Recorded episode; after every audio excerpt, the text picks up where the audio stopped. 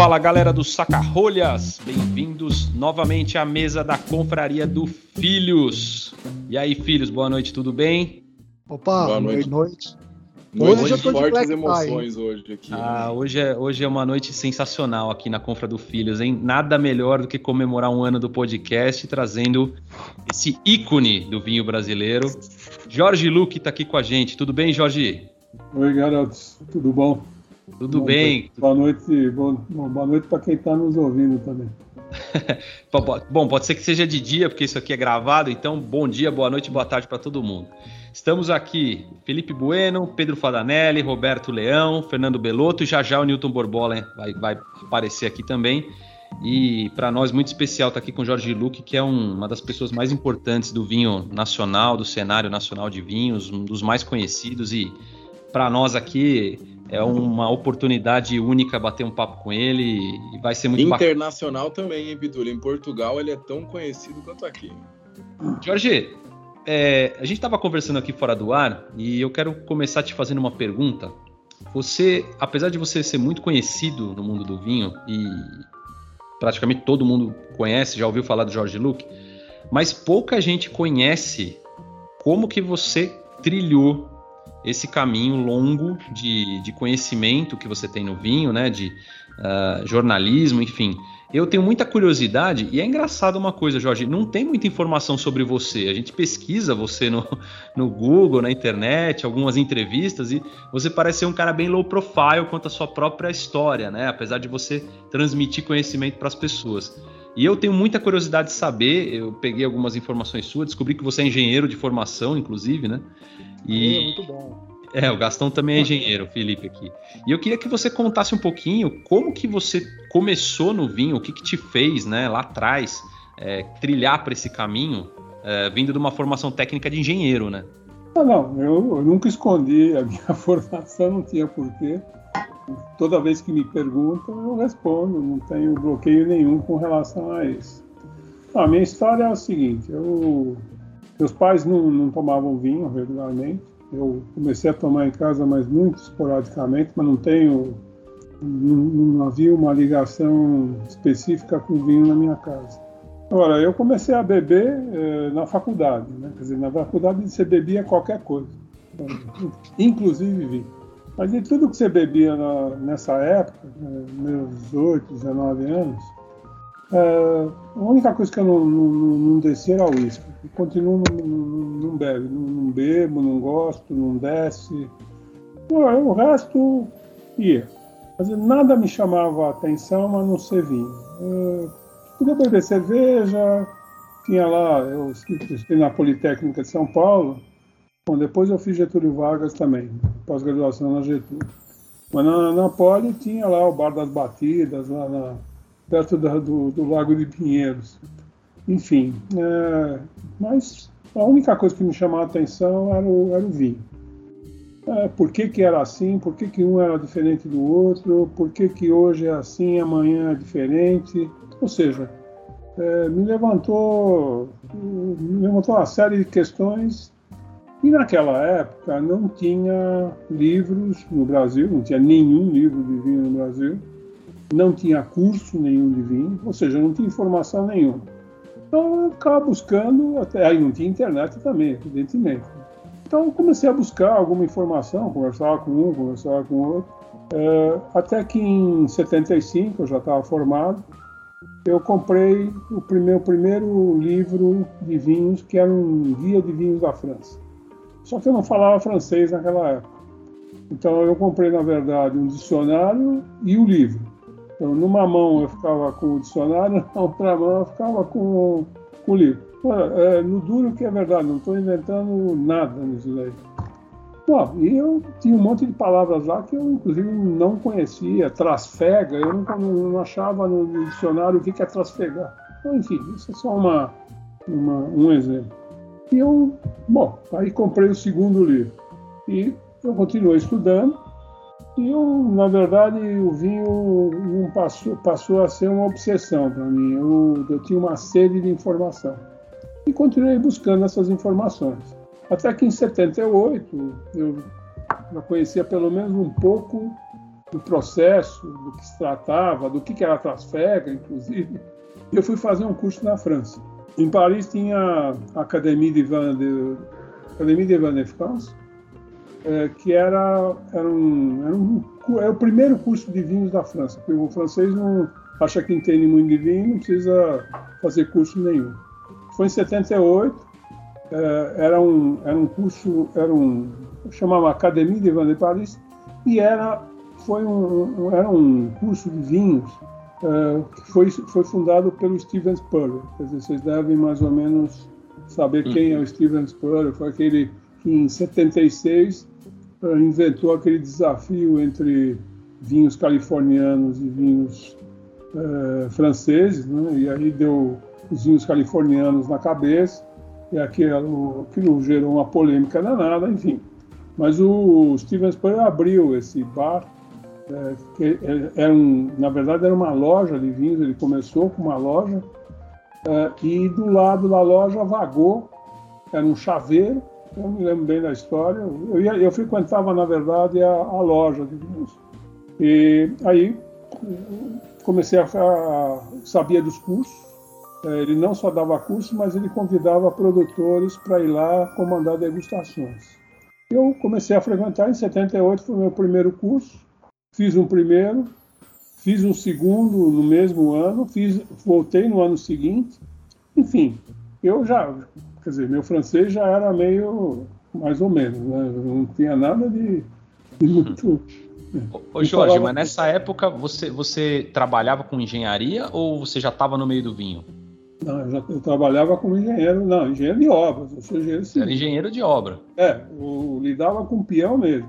E não tinha problema nenhum, nunca tive nenhum problema com peão de obra. Me dava super bem. Bom, e aí, uh, em 1980, eu achei que eu já podia me aventurar a visitar uma região vinícola. Até então eu não conhecia, eu conhecia vinho, mais ou menos, evidentemente, uh, via livros. Eu, em dezembro de 1980, ah, eu comecei a assinar por força da, da, da, dos cursos de vinho na Academia de Ivan, eu assinei a Revue de Ivan de France, que era o até hoje existe, quer dizer, na verdade a Revue de Ivan de France existe desde os anos 20. Mas enfim, e aí eu acompanhava pela Revue de Ivan de France, e aí eu resolvi fazer uma primeira viagem. A primeira viagem que eu fiz não porque eu tivesse alguma preferência por, por um de algum determinado vinho, mas porque me chamava mais a, curiosidade, que era Borgonha. Não era longe de Paris, onde eu ficava normalmente. Aí eu fui para Borgonha. Cheguei lá, bom, peguei um trem em Paris, cheguei em Dijon, aluguei um carro e fiz um roteiro me baseando no, na, naquilo que estava escrito nas matérias da Revue de France. Bom, e aí fui, fui nos tops, né? nos tops, porque eram os que estavam mencionados na Revue de Van. Aí fui no, no Rousseau, e no dia 8 de dezembro, 10 horas da manhã, bom, bato na porta do Romane Conti. Bom, era uma portinha, tenho até uma fotografia até hoje, que era uma portinha vermelha. Aí bato na porta lá e, bom, tem uma senhora, me atende e fala, oh, pois não? Ah, sou brasileiro, gosto muito de vinho, para mim é uma honra estar aqui, será que eu podia visitar? Ela pegou, olhou para mim com uma cara, mas não, não com a empáfia que existe hoje, não no Romane Conti, no mundo do vinho em geral. Né? Em 1980, dezembro de 80, um frio do cão, é, todo mundo te recebia bem. Então, você podia não, não, não ter tempo, mas ele te recebia bem. Mas, enfim, ela pega, ó, só espera aqui um pouquinho que eu vou ver o que eu consigo fazer. Ela pegou, voltou dali a pouco, falou, você está com sorte. O Monsieur Henri de Villaine, que é o pai do Robert de Villaine, Nossa, sim. Vai, vai descer agora na, na cave. É, isso era 10, 10 e 15 da manhã, estava num frio do campo e ele disse que o senhor pode acompanhar. Aí eu me lembro da cena até hoje, que eu tenho foto disso, né? quer dizer, está documentado. Então, o, o Maître Duché, que é o pai do, que dizer, já não é atual, porque o atual se aposentou há dois anos atrás, é, ia na frente, que é o, o a, os barris, eles, eles, eles, continuam tendo duas ou três uh, caves para estagiar os vinhos. E a gente foi uns 200 metros, 100 metros lá pra, mais para frente, e ele, eu me lembro do, do mestre do Ché com os três copos na mão, entre os dedos, e a pipeta. Bom, enfim, vamos lá. Essa foi, só encurtando a história, foi a minha primeira e grande experiência. Esse bem, é, Começou já com o pé direito. Ah, foi.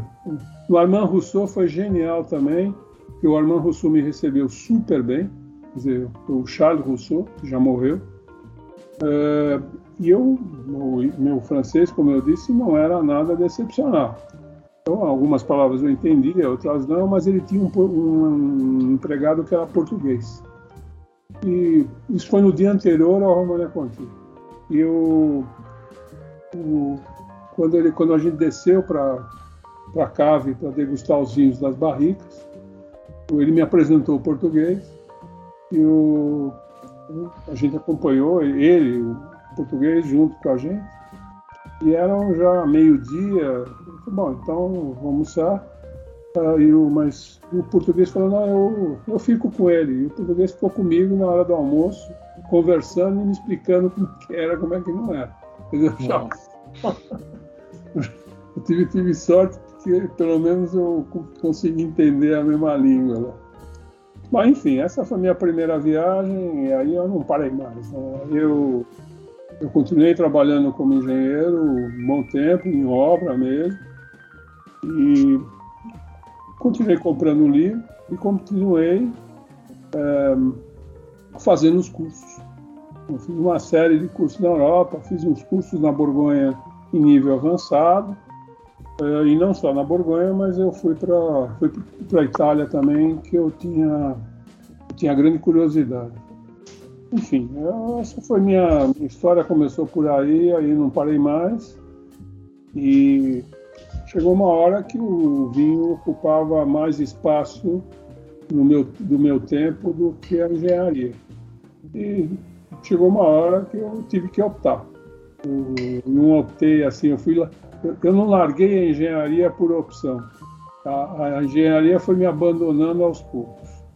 E eu chegou uma hora que falei, não adianta mais, eu vou, eu vou cuidar do meu, do meu gado aqui, porque me dá muito mais prazer do que os abacaxis que eu tinha todo dia na engenharia. Aí... Olha, Jorge, nem me fala, porque ó, o Felipe aqui é engenheiro de obras também, é engenheiro eletricista, e eu tenho uma empresa de engenharia aqui, familiar. Então a gente sabe bem os pepinos aqui, viu? Então, basicamente é isso. Eu entrei na, eu entrei de cabeça no vinho isso, quer dizer, eu abandonei a engenharia em definitivo em 95, quer dizer, em 94, 95, a engenharia representava 20 ou 30% no meu tempo. Em 96, 95, 96, abandonei por completo. E aí comecei, eu, eu já escrevi alguma, alguns artigos esporadicamente, não tinha uma coluna específica em nenhum, nenhum veículo, mas em, eu dava, ah, eu comecei a dar aula de vinho em 84. Os primeiros cursos de vinho, eh, nessa, nessa altura existia a Sociedade Brasileira dos Amigos do Vinho, não existia a ABS ainda. Uhum. A ABS a BS São Paulo, eu fui um dos fundadores, que foi em 89, e eu comecei a dar aula e não parei mais. Né? E, aí eu sempre gostei disso, sempre gostei dessa de passar informação e, de passar a cultura do vinho. No fundo, essa sempre foi a minha que eu gostava realmente de fazer. Um dia eu chego lá em Pitulho, a minha inspiração, não precisa nem falar mais nada, minha história acho que já, quem sabe eu chego lá um dia. Eu acho que tá todo mundo aqui mais ou menos que nem você, viu, Jorge? Mais uns anos aí, daqui a pouco vai todo mundo largar o osso aqui, vai, vai, acho que vai querer viver de vinho, porque isso, esse, é. caminho, esse caminho é sem volta, né? É, o problema é que é muito prazeroso, mas não, não, dá, não dá dinheiro. é, pois é, pois é. É melhor, é melhor comprar e beber do que tentar viver disso. Não tem Mas, ô, ô, filho, vocês têm alguma, mais alguma curiosidade da história do Jorge? Ou, ou, posso. Ou tem alguma pergunta que vocês querem fazer em relação ao que ele contou? Que eu tenho uma, uma umas curiosidades aqui a seguir. Eu tenho uma, uma curiosidade, quando é, eu fiz a BS, né? O Mário Teles sempre falou bastante de você. Ele várias vezes ele comenta de uma das primeiras degustações, até quando ele, quando ele conheceu o Arthur, que era uma degustação de Bordeaux numa feira que você organizou junto com ele. Ele marcou bastante. Não sei se você lembra dessa feira, para você marcou também isso. Lembro, lembro sim. Eu, eu, lembro até da degustação, ela de Bordeaux 85. Bom, diga-se de passagem, é, eu e o Mário somos irmãos, né, praticamente. A gente, eu comecei um pouco antes dele, e ele era pediatra. O Arthur veio bem depois, bem depois. O, inclusive, quando foi fundada a BS de São Paulo, é, eram dois diretores de degustação, eu e o Mário, né? É, fantástico. A gente dividia as aulas, eu dava uma, ele dava outra, e com o Mário eu tenho um ótimo relacionamento até hoje. Não só isso, mas é, é bom ficar marcado. Considero o Mário uma das pessoas que mais entende de vinho no Brasil. Não só entende, mas a postura dele, eu acho que é bom colocar antes de mais nada o fundamental nesse, nesse setor é a ética. É, sem isso, eu costumo dizer que, olha, meus pais não me ensinaram a, a tomar vinho, mas eles me deram formação para seguir em qualquer, qualquer assunto. E ética, para mim, é fundamental em qualquer sentido. Perfeito, isso aí. O, Jorge, vocês têm mais alguma filhos? Eu posso seguir aqui? Vai seguindo, vai seguindo. Ô Jorge, e bom, é, essa experiência longa, de longa data aí, isso aí tudo se traduz no que hoje você representa, né? Porque ao que me consta, hoje você está fazendo coluna do valor econômico, o brinde ao vinho na CBN, tem viajado bastante para Portugal, é, feito muita palestra, muito curso. Não sei se ainda está escrevendo lá na coluna lá do Prazeres da Mesa, você ainda escreve lá, Jorge? O prazer está com problema na, bom, desde a pandemia, tudo que é veículo, tudo que é revista mensal meio que ficou ficou parado. Né? Mas eu continuo na Prazeres, sim, meu nome está lá. É, que a Prazeres não tem sido publicada regularmente, né? Sim. É, mas sim. eu continuo lá, sim. Eu fui, eu, eu comecei do zero na, na Prazeres. Fui as primeiras reuniões para conceber a Prazeres da Mesa com o Ricardo Castilho estava presente. Né? A gente se conhece Sim, inclusive... desde, desde, o tempo das, das degustações da Playboy. Degustações de é. vinhos, e, vinhos e bebidas, diga-se de passagem. Você não sabia não, hein? Ah, tinha, tinha essa? Conta essa história, eu não conheço essa daí. Ah, isso é. Ah, bom, naquele tempo não tinha guia de vinho e a Playboy era, era um é uma revista genial, absolutamente genial. Lógico que tinha mulher pelada, sem dúvida, mas tinha as matérias que tinha na, na Playboy eram incríveis sobre música, sobre bebidas, sobre uh, etiqueta, tudo que você pode imaginar. Era, era impecável a revista. E regularmente, todo ano tinha uma degustação de vinhos nacionais mas não só vinho, tinha a degustação de bebidas em geral. E eu era um dos, dos jurados, é, só, só não participava, como eu disse, de degustação de whisky. O resto eu participei de tudo: gin, cachaça, cerveja. Eu fazia parte do júri. E o editor-chefe era o, era o Ricardo Castilho, que depois fundou a, a Prazeres. Sensacional. E, e, e também, assim, é, até por onde nós eu, é, eu te conheci foi pelo, pelo pessoal da Dédalo, né? Onde você também faz lá uma consultoria para eles dos lotes, né? Uhum. Aliás, Jorge, você também não vai lembrar disso, mas nós já sentamos lado a lado num leilão lá da Dédalo. Eu também na época não te conhecia pessoalmente, só descobri que era você no final que você levantou uma placa lá. E aí alguém falou: Ó, oh, Jorge, Jorge Luke. Eu, putz, esse aqui é o Jorge Luke. Você tá do meu lado a noite inteira lá, a gente não se falou e, e acabamos no, não nos conhecendo lá. Mas assim, Jorge, de todas essas coisas que você faz hoje, que é muita coisa, né? Eu lembro que você me comentou um pouco da sua agenda, né? Quando a gente marcou o episódio até. É, para o que, que você está se dedicando mais tempo? O que me parece você tem feito muita, você tem estado muito fora, né, Jorge? Essas consultorias que você está fazendo hoje, como que tá isso daí? O, o pessoal está te procurando para fazer consultoria para os vinhos ou para o terroir? Ou para os dois? Como é que está sendo isso daí? Porque o que tem de brasileiro hoje, de gente começando o negócio... Ou para empreender, né, né? Ou para entender, né, também. Como é que está sendo essa, essa requisição sua? O que, que o pessoal mais procura do seu trabalho? Olha, é, eu já fiz muita carta de vinho de restaurante, mas, por exemplo, nessas cartas de vinho de restaurante, eu, eu, não, eu não fazia só a carta, eu só, fiz, só fazia a carta de vinhos se eu fizesse o treinamento. Porque a minha, a minha teoria, a minha tese é que não, uma carta de vinho não vai vender vinho por si só. Quem vende é o, é o, não precisa ser necessariamente um sommelier, mas é o pessoal do, do serviço. Então, eu, eu fazia não só o treinamento inicial, mas fazia um acompanhamento de no mínimo três meses para que para ver o que, o que girava, né? inclusive mudando a carta eventualmente ao longo do caminho. Mas isso daí depois eu eu falei, olha, isso daí não, não adianta porque isso não me dá prazer, o, o pessoal gira muito, o dono de restaurante não investe nisso daqui, ele não investe no pessoal, ele acaba, ele acaba atendendo a parte mais comercial das compras de vinho do que o conceito da, da carta em si. Aí eu abandonei e ah, não, não faço mais, e isso não tenho feito mesmo. Agora, é, depois de, de, ter feito muito isso, ainda, bom, ainda fiz projeto de adega, mas isso daqui para mim, nunca não foi alguma coisa profissional. Mas eu continuei dando muito curso, uh, inclusive na BS, eu dei curso por um tempão.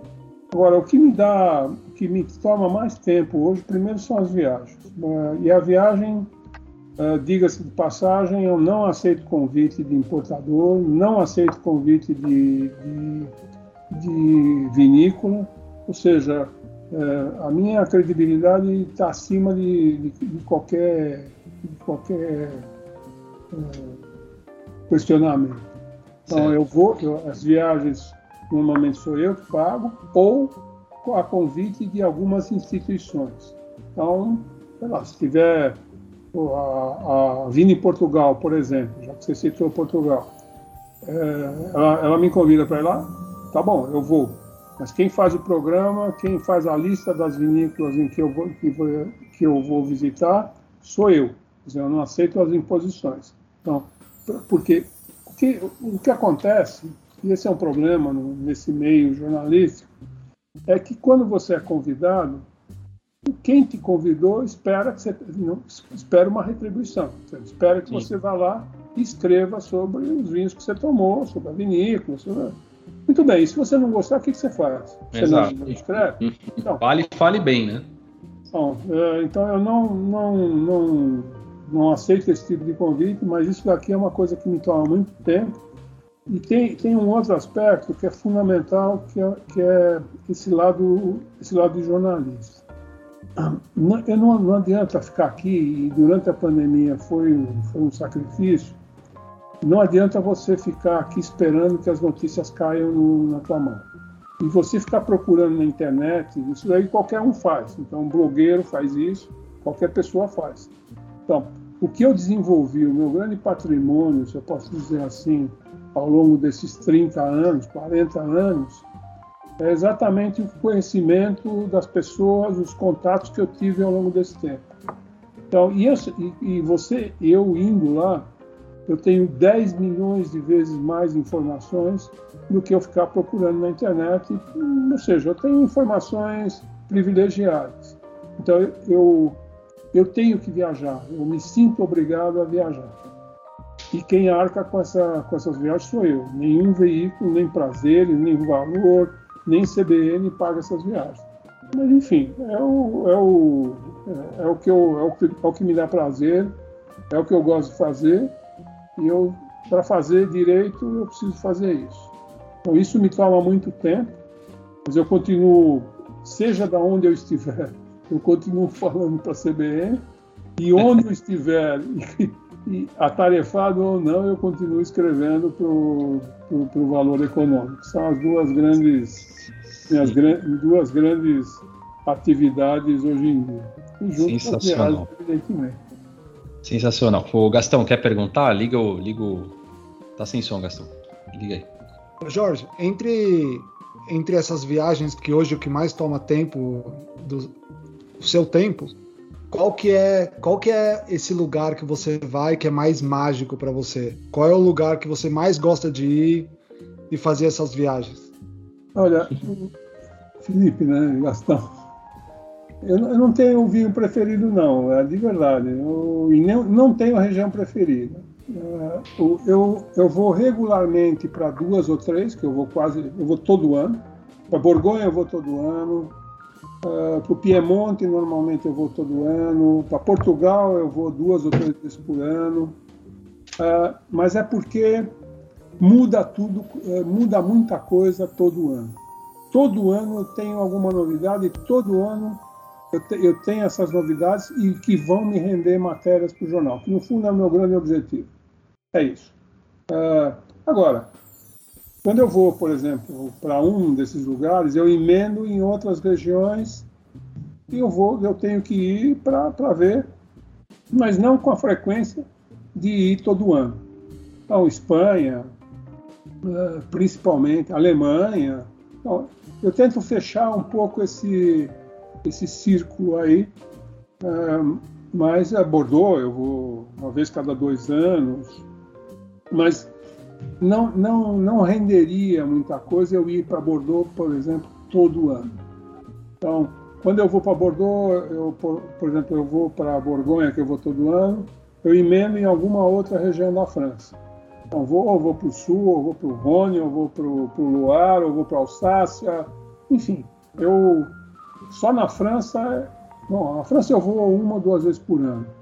E um pouco beliscando com a, todas as regiões.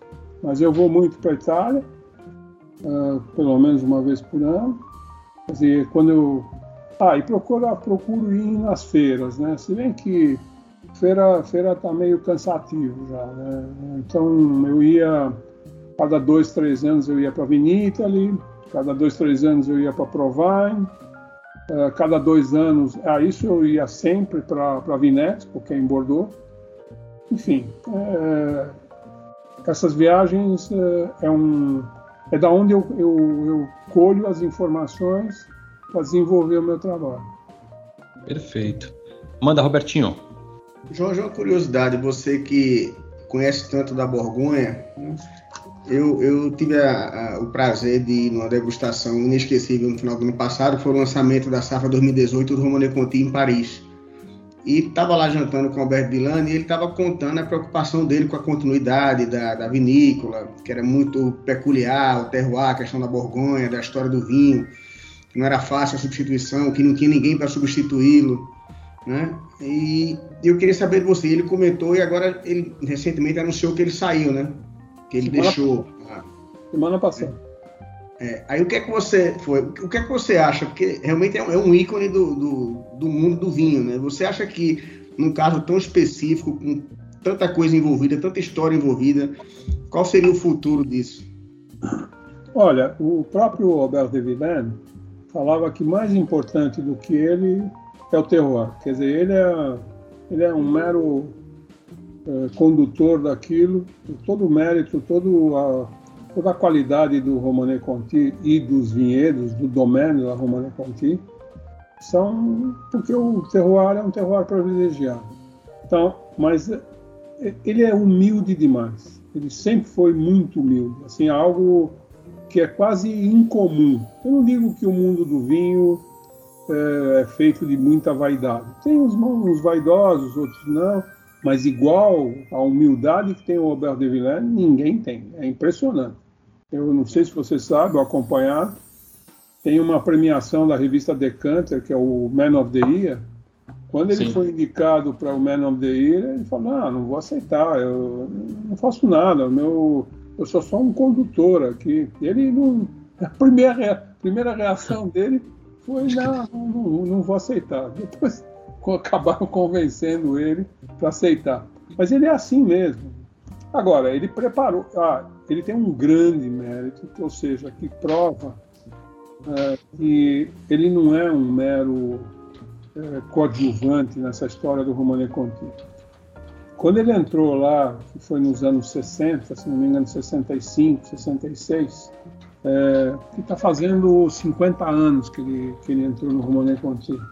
O Romane Conti, bom, primeiro que tinha a Madame Lalubis Leroy, que é uma chata de galocha, que é exatamente o oposto dele, que gostava de mandar e, desmandar.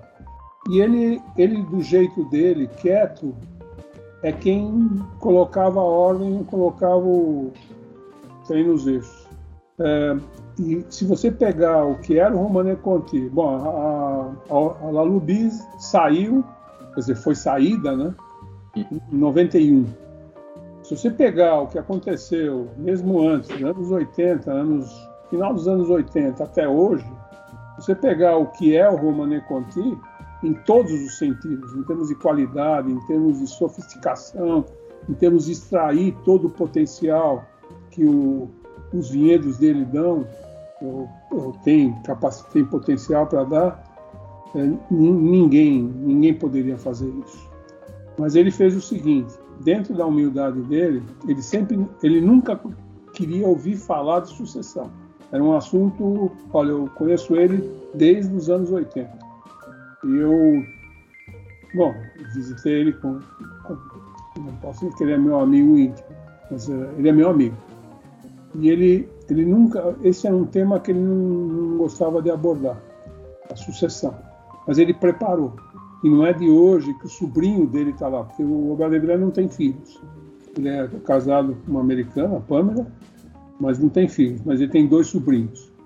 Um sobrinho toma conta do domínio dele em Buzeron, né, que faz ligotê, não faz só ligotê, mas chama domaine A e P de Villane, quer dizer, Robert e Pamela de Villane. Um, tá, um dos sobrinhos toma conta, e não é de hoje, faz tempo, e o outro, que é o Bertrand, está lá no Romane Conti hoje, e é ele quem comanda tudo. Agora, ninguém vai, vai fazer o que o Robert de Villene fez, é, mas ele deixou uma estrutura muito bem montada.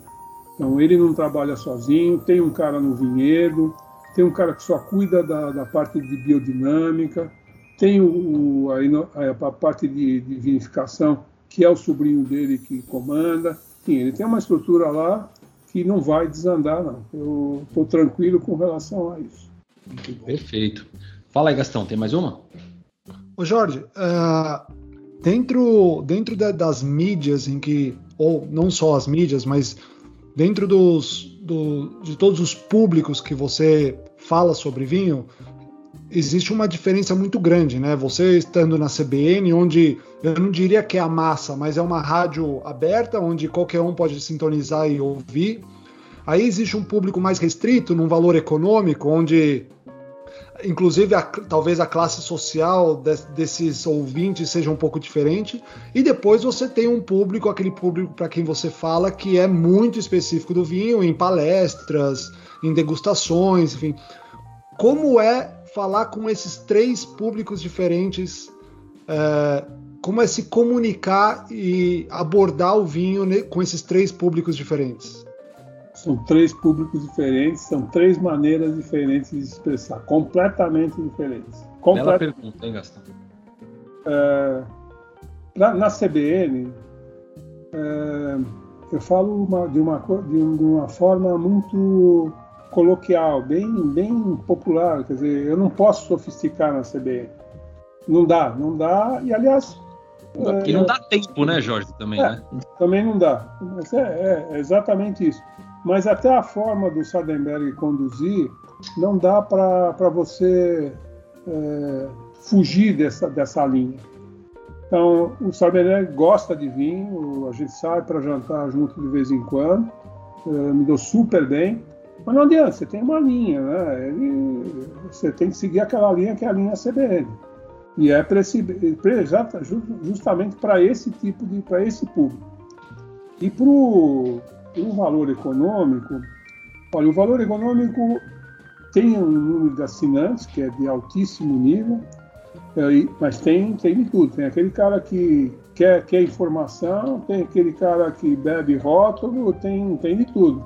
Agora, tem muita gente que não é assinante do, do valor e que compra o valor para acompanhar não só a minha coluna, mas o valor para mim é o melhor jornal que tem hoje no Brasil.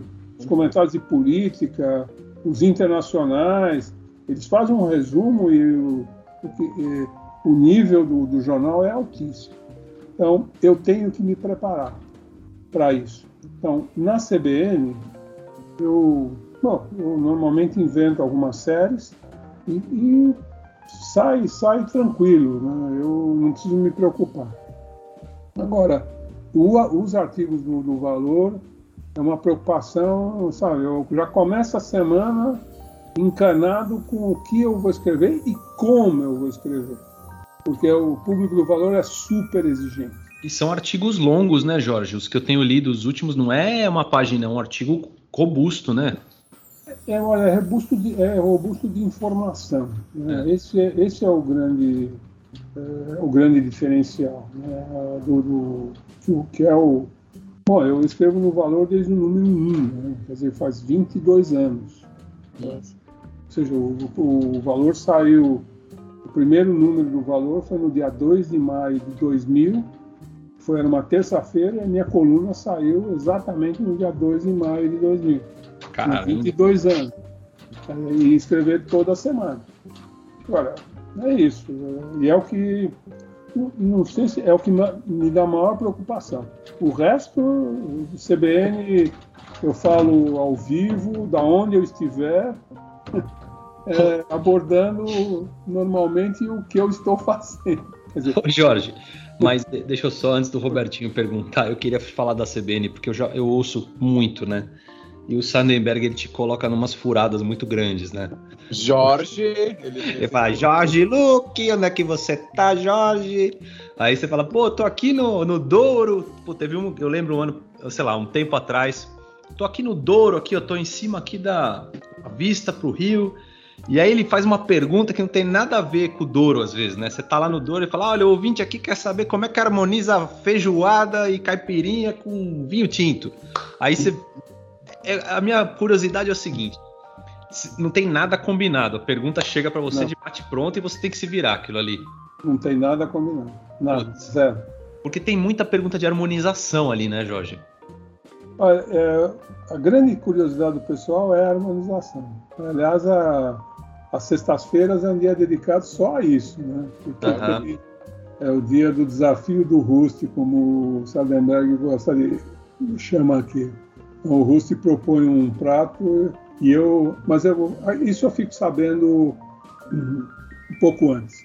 Dizer, ah, né? pelo menos isso, né? Não, nesse dia, no de sexta-feira, eu fico sabendo meia hora antes. Pô, outro dia eu ouvi o de sexta-feira, ele tava lá do Mercadão de BH, que ele queria saber o.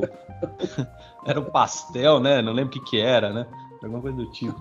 Mas foi, você deu uma resposta boa ali para ele, até que você falou que preferia o pastel, que você não ficaria no outro prato ali, que eu me lembro. É, é não, a proposta dele, é o prato que o desafio dele era um, era um que era um fígado acebolado. Fígado, isso mesmo, era o fígado ou pastel, do Mercadão de BH, né? Ah, e eu falei que eu preferia ficar no pastel, nas empadinhas, do que o é isso aí. acebolado. Exatamente isso. Foi isso aí. Pois é, mas o, eles te colocam em muita roubada ali, né, Jorge? E às vezes eu, eu, percebo que até você dá muita risada ali no quadro, né? Porque como vocês têm uma amizade ali, dá para perceber que até eles mesmos às vezes chegam umas perguntas difíceis, né?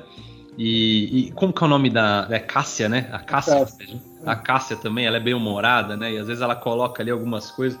Mas eu acho incrível aquilo ali. E era a minha maior curiosidade que eu queria saber hoje: se aquilo ali era combinado, se você ah, pegava você de surpresa porque tem dia que é meio óbvio, né? Você fala assim, ô oh, Jorge, hoje você tá, você tá aí na França, o que, que você tá fazendo aí? Você conta lá o que tá fazendo. Isso. Mas tem dia que vem umas coisas muito aleatórias ali, né? É, não, não, dá tem... tempo de se preparar, porque um quadro dura às vezes cinco minutos ali, né? Não dá tempo. É, cinco minutos, no máximo. Ah, mas o tema sai na hora. E, Mas tem que levar numa boa, né? Se, não, não esquento, não, sai, sai fácil. O grande problema é o artigo do valor. CBN é fácil. Aliás, você fez um artigo muito bom no Valor recente do, dos vinhos chilenos, do mercado chileno. Ah, Achei tá. muito bom aquele artigo. Robertinho, manda. Bota o som aí, manda. Jorge, só para complementar que é, essa sua, essa sua matéria que você faz tradicionalmente todo final de ano, dos melhores vinhos do ano, tudo, para mim é uma coisa super nostálgica, assim, porque eu vim para São Paulo em 2000, né, em 99, 2000, tudo, mas sou pernambucano, né, todo final de ano, quando eu encontro meu pai, ele pega a matéria e coloca um bilhetinho escrito à mão assim: Meu filho, veja o que a gente consegue para beber. Veja aí as dicas do ano do Jorge Luke. Era muito divertido, porque você faz de uma maneira muito interessante, que você não mistura alho com bugalho, você separa por categoria, por estilo vinho, velho mundo, novo mundo, é uma coisa fica mais fácil você entender, né, do que colocar tudo no mesmo cesto que não, não dá para você julgar, né? Que essa é uma das críticas que eu faço sempre ao pessoal quando faz ranking ou lista de vinho. Né? E é super bacana. Alberto, eu, não, não, não, eu nem saberia fazer diferente. Como é que eu vou analisar? Como é que eu vou dizer, olha, um Chianti é melhor do que um Bordeaux, do que um vinho português? Eu tenho que separar por categoria. Isso desde o número zero foi assim, desde o número zero. Então, quando, quando me pedem alguma harmonização, inclusive, eu sempre dou várias opções. É uma, é, você não pode se ater a uma região, a um tipo de vinho. Você tem que conceituar o vinho. No caso, por exemplo, indo um pouco para essa área de, de harmonização. Dizer, antes de sugerir um vinho para harmonizar com determinado prato, eu primeiro conceituo qual é o, o que critérios eu vou usar para escolher um vinho. E aí você sugere, aí eu sugiro é, alguns vinhos dentro dessa, desse critério é, em termos de corpo, em termos de acidez, em termos de tanino, seja, seja lá o que for. Mas eu, eu, não, eu não saberia fazer diferente. Eu acho que se juntar, como você falou, alhos com bugalhos, eu não sei fazer isso. Perfeito. Gastão, você tem pergunta ou é. Eu. Peraí, quem que é primeiro? Pedrinho, vai, Pedrinho tá mais tempo aí. Vai, fala, Pedrinho. Não, eu vou é, contar, na verdade, uma curiosidade, né? Hoje em dia eu já fiz vários cursos, estudando, gosto, mas quando eu mudei para Sorocaba em 2014, que eu casei e moro aqui até hoje, não tomava vinho e meu sogro era muito fã de ouvir o seu momento do brinde. E aí a gente voltava para o trabalho, que a gente trabalha junto, só que em Sorocaba só pega em alguns lugares da cidade. Então a gente parava o carro no lugar que pegava para poder ouvir o momento do brinde, para depois voltar para o trabalho. Aí que a gente descobriu que conseguia ver na internet, aí a gente parou e teve, sei lá, um dia que a gente assistiu todos seguidos, assim, era um atrás do outro, assim. e isso foi despertando curiosidade, conhecendo, vendo, nossa, tem, como você falou, tem vindo daqui que é assim, de lá é assim, por que que é isso? E isso fez né, aguçar a minha vontade de ir atrás, de conhecer. Então, é muito por, por esse programa, pelo meu sogro gostar disso, eu nem sabia o que, que era e aguçou meu conhecimento para eu seguir na, na, estrada. Então, foi muito importante para mim. Isso aí, Pedrinho. Agora todas as suas dívidas são culpa do Jorge, tá vendo? É. Fala aí, Gastão. Não, Jorge, e o, a outra coisa que eu queria, que eu tinha, que eu tenho um pouco de dúvida, como que você comentou um pouquinho sobre a questão de você fazer as degustações, as suas notas, as suas, as suas listas de fim de ano. É, como que você escolhe? A gente teve conversando aqui com, com o Christian, né, da, da revista Dega, também falando sobre a questão das notas, de como que eles selecionam os vinhos para darem as notas. Como que você se, qual é o seu critério de seleção desses vinhos para que no final do ano você dê a sua o seu seu resultado dos melhores vinhos do ano? Olha, é, aqui do meu lado direito tem uma caixa, umas cadernetinhas, umas moleskines que eu que eu preencho isso, acho que umas seis cadernetinhas por ano. Eu já parei de contar quantos vinhos eu degusto do ano, mas eu cheguei a degustar 6 mil, 7 mil vinhos por ano. Então eu vou, eu vou anotando.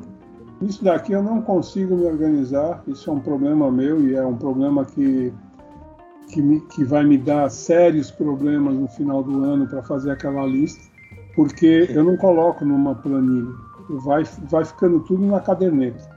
Então tem, tem é, hoje em dia, ah, e também tem, tem outra coisa, eu prefiro ficar na caderneta, ah, e nas gravações, eu sempre ando com gravador, porque não dá para você é, ficar digitando no computador à medida que você vai degustando, mas pior ainda, à medida que você vai conversando com o produtor. Então, não dá para fazer isso. Então, eu vou anotando ou gravando, e depois, no final do ano, ah, e vou selecionando, evidentemente, ao longo do ano, eu coloco lá um asterístico, ó, esse daqui vai para uma seleção, vai para uma peneira final no, no, no final do ano. E aí eu, é, eu, eu, pego as minhas anotações. É, quando é um vinho que está lá selecionado ou pré-selecionado para o final do ano, se eu estou numa degustação, quando eu chegar em casa eu vou lá e fazer os comentários para ficar bem marcado. Ou, ou, ouço a gravação, ou vejo os, os, meus, as minhas anotações nas cadernetas. É, então, ou seja, eu chego no final do ano com uma lista, sei lá, dois mil vinhos para filtrar, para ver qual deles vai para vai para vai a lista final. Uh, e aí eu analiso uh, preço, disponibilidade, uh, enfim, para fazer o acerto final. Agora, dá um trabalho cão. É, é, eu, já me, eu já me perguntei, olha, é, é muito trabalho, é, é insano, é insano fazer essas listas no final do ano. Mas uh, não adianta, se eu não fizer isso, eu, eu vou estar tá faltando, pelo menos no meu entender, eu vou deixar o, o, o, meu, o leitor sem a informação que eu gostaria que ele, que ele, que ele, que ele tivesse. Então, eu não faço guia de vinho, não dou nota para vinho. Se eu indico, é porque o vinho passou no crivo se eu não, não, não agora eu não dou, é, olha, fazer, guia de vinho é um, é um problema sério. É, e a, é, esse problema que eu falei de comprometimento, seja, você vai num produtor, degusta o vinho dele e, ah, e naquele ano não foi bem, então vou dar 90 pontos para ele. Você tem cara para ir lá no, no, no ano seguinte Falou, não, o ano passado não estava bom, mas eu, eu quero degustar esse ano. Sabe, você, e a segunda vez vai acontecer a mesma coisa, na terceira vez o suco não vai, não vai te atender. Ou, sabe, você, você tem um comprometimento que eu, eu, eu, não gosto, eu não gosto. Então, um guia de vinho, você nunca vai ter um guia de vinho Jorge Lucas. Nunca. Nunca. Então, se, é, tem os vinhos, tem os vinhos que eu indico e aqueles que eu não falo nada. Aqueles que eu não falo nada, é uma questão de levar, levar para o lado é, positivo do vinho. Então, se o vinho não está bom, eu prefiro me abster, não fazer nenhum comentário. Se o vinho vale a pena, aí eu comento, falo é, e coloco eventualmente numa lista de final de ano. Lógico que na lista de final de ano, sei lá, em cada categoria, Muitas vezes eu tenho 10 vinhos, mas só tenho espaço para colocar dois ou três. Mas é o. Também, pensando bem, não é que eu não tenho mais espaço porque não me dão. Eu, se, se, se, eu tenho 10 vinhos, eu vou mais confundir o leitor do que, do que ajudar. Então eu prefiro colocar os três que são inquestionavelmente melhores dentro daquela categoria e dentro do preço. Porque não é só o vinho tá bom. O vinho tem que estar melhor do que o outro que custa mais caro. Ou seja, igualmente, ele pode ser tão bom quanto o outro, mas ele é mais barato. Ou seja, ele tem, ele leva alguma vantagem. Perfeito. Ô Jorge, antes da gente dar um break aqui, falar um pouco do, de um quadro que a gente faz e os vinhos que a gente está bebendo.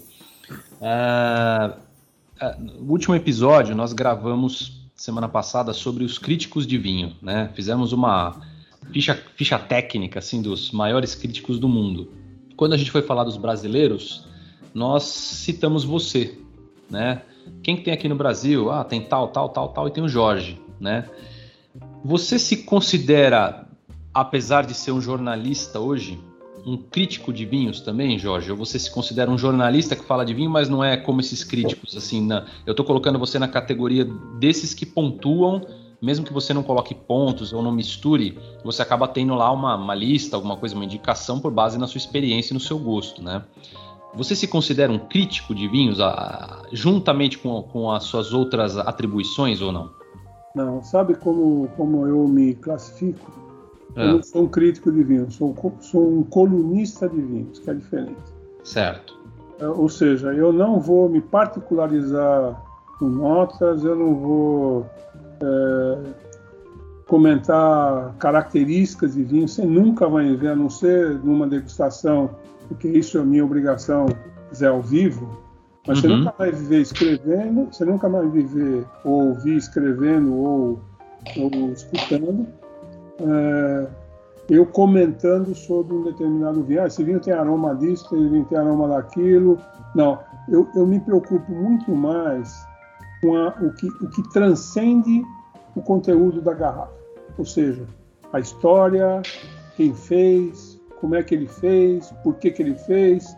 Ou seja, eu, eu procuro muito mais me ater não às características do vinho, que é o que o crítico de vinhos faz, do que a, a, a, história e que muitas vezes, quando eu leio uma crítica de vinhos, muitas vezes me faltam essas informações.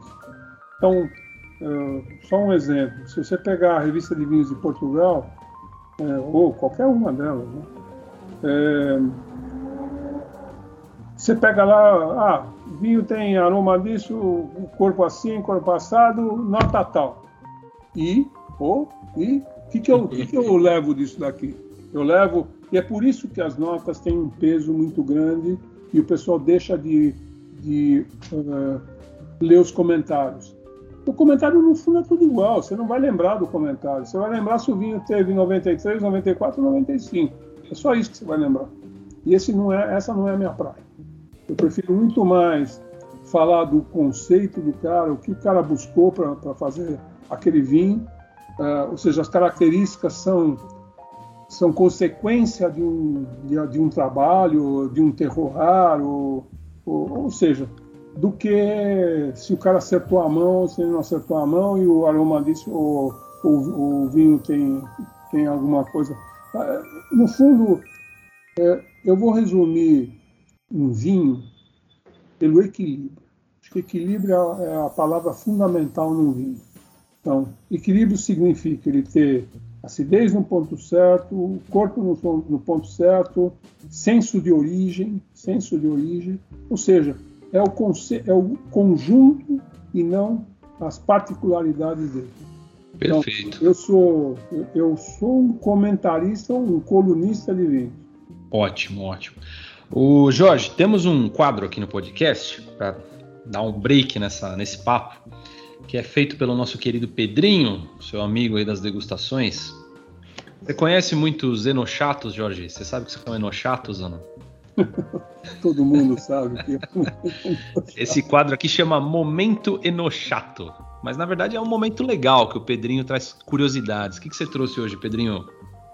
Hoje eu vou falar sobre a comida na Borgonha. O pessoal acha que a Borgonha só tem vinho, mas a Borgonha é muito conhecida na França pela comida que existe lá, né? A comida tem uma grande importância né, cultural. Hoje, na Borgonha, a gente tem mais de 30 restaurantes estrelados pelo Guia Michelin, né, na região da Borgonha, como Maison Lamelos, Le Montrachet ou Terraços, que são restaurantes inesquecíveis, né? A base da alimentação são em produtos locais, né, como muito na Europa e na França. Existem florestas muito ricas em cogumelos, animais de caça e o famoso gado charolês, né, o charolais. É, os duques da Borgonha, historicamente, criaram uma culinária aristocrática focada em excelência e prestígio. Isso foi mantido até hoje, por isso existem restaurantes tão tradicionais e pratos muito tradicionais, como o escargot à bourguignon, que seria cozido no alho e na manteiga, né? O andouillettes, né? Que é a salsicha de miúdos de porco, muito bom também. O bife charolais à la truffe noire, que é o bife com as trufas negras, que também maravilhoso. O bife bourguignon, que né, todo mundo conhece, esse já foi levado para o mundo inteiro. o Lapin, o cidre, que é um dos meus favoritos, que é o coelho com molho de cidras. E os doces mais famosos por lá é o Pan de Pisces, que é um pão de especiarias em Dijon, também muito bom. Crepe Suzette, que é o crepe de licor de laranja. E a Belle Dijonese, que é a pera com vinho tinto. Caramba, Pedrinho, fiquei com fome, hein? É, maravilhoso. Ele esqueceu algum, Jorge, ou tá tudo aí? Esqueceu um prato típico da Borgonha. Qual que é? Chama Lezé Ovos Ameurette. Esse é mais moleque, é o vinho, ovo com vinho tinto, esse, não é esse? Isso. É um ovo, ele é cozido no vinho tinto. Ou seja, ele não é estrelado e ele, ele ou seja, ele é, ele é você, você rompe o ovo numa numa solução de tem um pouco de vinagre, é, alguma coisa de vinagre e vinho é, e ele explode no, no meio. Então ele vem como se fosse um, um ovo estrelado, mas ele não vem, não é estrelado, ele não é frito. Vou até aproveitar agora o gancho do Jorge. Eu tenho muita dificuldade quando me perguntam ou quando eu vou harmonizar ovo com vinho. Que, assim, que tipo que você acha que seria legal? Por exemplo, um carbonara, que é bem pesado em ovo. Você acha que harmoniza legal com o quê? Olha, o, o normalmente o ovo, quer dizer, omelete, qualquer ovo, ovo, ovo. Quer dizer, o ovo como componente, que nem o carbonara, ele pede um vinho que tenha mais estrutura, porque é um prato estruturado. Então não é só o sabor. O ovo dá uh, textura e dá gordura no carbonara. Então aí você precisa de um tinto. Normalmente um tinto com algum tanino, que é o tanino que vai quebrar essa, essa gordura do carbonara. Mas in, uh, se você não levar isso em conta, se você, o ovo em si, uh, seria um vinho branco. Porque o, o, exatamente por causa da textura. Ele não, não é um vinho, não é um prato para você uh, com trufa, inclusive, quer dizer, você pegar um omelete com trufa e quer dizer, quando você sente o gosto do ovo, você não pode botar muito tanino, você não pode ter, ter muita estrutura. Então aí seria um branco que seria o ideal. Legal. Perfeito. Boa, Pedrinho. Gostei do momento no chato de hoje. Ô Jorge, chegou o nosso querido Nilton. E aí, Nilton, tá bom? Pô, já tem uns 20 minutos que eu tô aqui, cara. É que o pessoal foi falando, falando, eu nem Não, consegui pô, eu tava aqui ouvindo, aprendendo. Aqui, poxa, eu, eu sou insignificante aqui, pô. Eu, eu entrei aqui para ouvir mesmo. O, o Jorge, é um prazer. Prazer, prazer é meu. Desculpem pelo atraso aí. O dia tava corrido, hoje tava no interior aqui de São Paulo, cheguei tarde. Foi tempo de entrar em casa, tomar um banho, abrir o vinho e sentar aqui para bater o papo. Pô, quer fazer alguma pergunta pra ele, Nilton? Quer Não, aproveitar? não, assim, até porque eu posso fazer alguma pergunta aí que já, que já rolou. Daqui a pouquinho é, eu introduzo alguma, alguma pergunta que não quero cometer uma gafe aqui de do atrasado fazer pergunta repetida. Legal. Jorge, agora retomando, ah, claro, eu te conheci, como eu comentei, lá na Dédalo, né? No, no nosso querido leiloeiro Pedro. E você foi responsável por eh, zelar por alguns, muitos, para não falar centenas, de vinhos aqui da nossa confraria, tá? Porque nós somos clientes lá da, da, da, da Dédalo, né? E lá nós eh, temos total confiança e, eu- e eu lembro, não sei se você chegou a ouvir o episódio nosso com o Pedro, né, lá da Dédalo, mas basicamente assim, ele atribui todo o sucesso do da, da, assim, do leilão dele, o que virou hoje a, a sua consultoria ali, a sua seleção, né, a confiabilidade que aquilo passa. E, e a gente, ah, nós como consumidores da Dédalo, né, nós podemos dizer aqui que, pelo menos eu, o Robertinho, o Newton, Pedro, principalmente, nós quatro que já compramos muitos vinhos lá, nunca tivemos problema com vinhos de lá, de leilão, né? Nenhuma surpresa. É. Nenhuma surpresa, né? Como foi essa, essa aproximação com o pessoal da Dédalo e, e, e, assim, que técnicas que você usa para avaliar esses vinhos de coleção? O Pedro até chegou a comentar que você usa vela, usa aquelas técnicas assim mais tradicionais para avaliar os vinhos, fora a, ali a, ele até comentou, falou, o Jorge não gosta muito de rótulo muito novo, não, o rótulo tem que estar bagunçado ali. Como é que você, como é que foi essa aproximação com a Dédalo e como é que você faz esse trabalho com eles lá? Ó, Fernando, é modéstia do Pedro, viu? Porque na verdade o mérito é só dele. Não, não- não tem não. Eu só, só entro com mais rigor. Mas não adianta eu ter, eu ser rigoroso na seleção. Ele capta. Eu não, não tenho. Eu chego lá, os vinhos estão na adega uh, e para eu para eu analisar. Então, até lá é, é o Pedro. E o, mas o Pedro tem uma outra qualidade. Ele, assim como eu falei da, da questão da credibilidade, esse é um patrimônio que você constrói ao longo do tempo. Então, o Pedro conseguiu isso porque ele não arrisca. Se, se eu digo que um vinho, olha, esse vinho, não sei, uh, tenho dúvidas a respeito, ele não pensa duas vezes em tirar fora do leilão. Então, ele não arrisca. E ó, eu vou dizer para vocês, uh, ele é o único a fazer isso aqui no Brasil. Uh, não, ninguém, ninguém faz não. Uh, tem, teve outros leilões por aí que eu sei que não teve esse critério. Lógico que tem gente que entende de vinho, mas no fundo o aspecto comercial acaba prevalecendo. E com o Pedro não. Se tem alguma dúvida em algum vinho, e eu falo, Pedro, acho esse vinho não está legal ou não não não estou confiando, ele tira fora. Agora, eh, as técnicas para ver isso eh, vão, olha, tem vinhos que eh, você, você tem que ver a garrafa, né? quer dizer, aí vai um conhecimento da garrafa propriamente dito. Aí tem o rótulo também, quer dizer, o rótulo você percebe muitas vezes, não, muitas vezes não a olho nu, mas o Pedro, Pedro, por exemplo, o Pedro particularmente, Pedro tem uma lente que ele, ele as joias também. E para você ver uma joia, você não pega uma lente dessas lente normal, você pega aquela lente que vê até até pelo lá, né? E aí você tem que ver se aquela se aquela eh, se aquela impressão é uma impressão original ou é uma impressão de segunda mão. Lógico, se você pegar aquele Rudy Cunavian, eh, aquele taiwanês que foi, ficou preso no tempo. Cara, ele, ele era um profissional naquilo. Mas normalmente é, isso só é que nem você você falsificar a nota de 20 reais. Você não vai perder seu tempo falsificando uma nota de 20 reais. Você falsifica uma nota de 200 lá. Né? É, é isso. Então, é, os vinhos, é, você, você tem que. Você sobe o teu grau de exigência na medida que o vinho é mais especial, que ninguém vai gastar o tempo uh, e tentar falsificar um vinho que é um vinho barato. Né? Quer dizer, então você sobe o teu, o teu critério de avaliação. E aí você sobe, você, você vê tudo. Se for preciso eu entrar na internet uh, e ver no, no, no, no site do produtor uh, o tipo da garrafa, mas aí é muito específico, e comparar inclusive duas garrafas ou três garrafas. Quer dizer, isso vem com um pouco de experiência ao longo do tempo.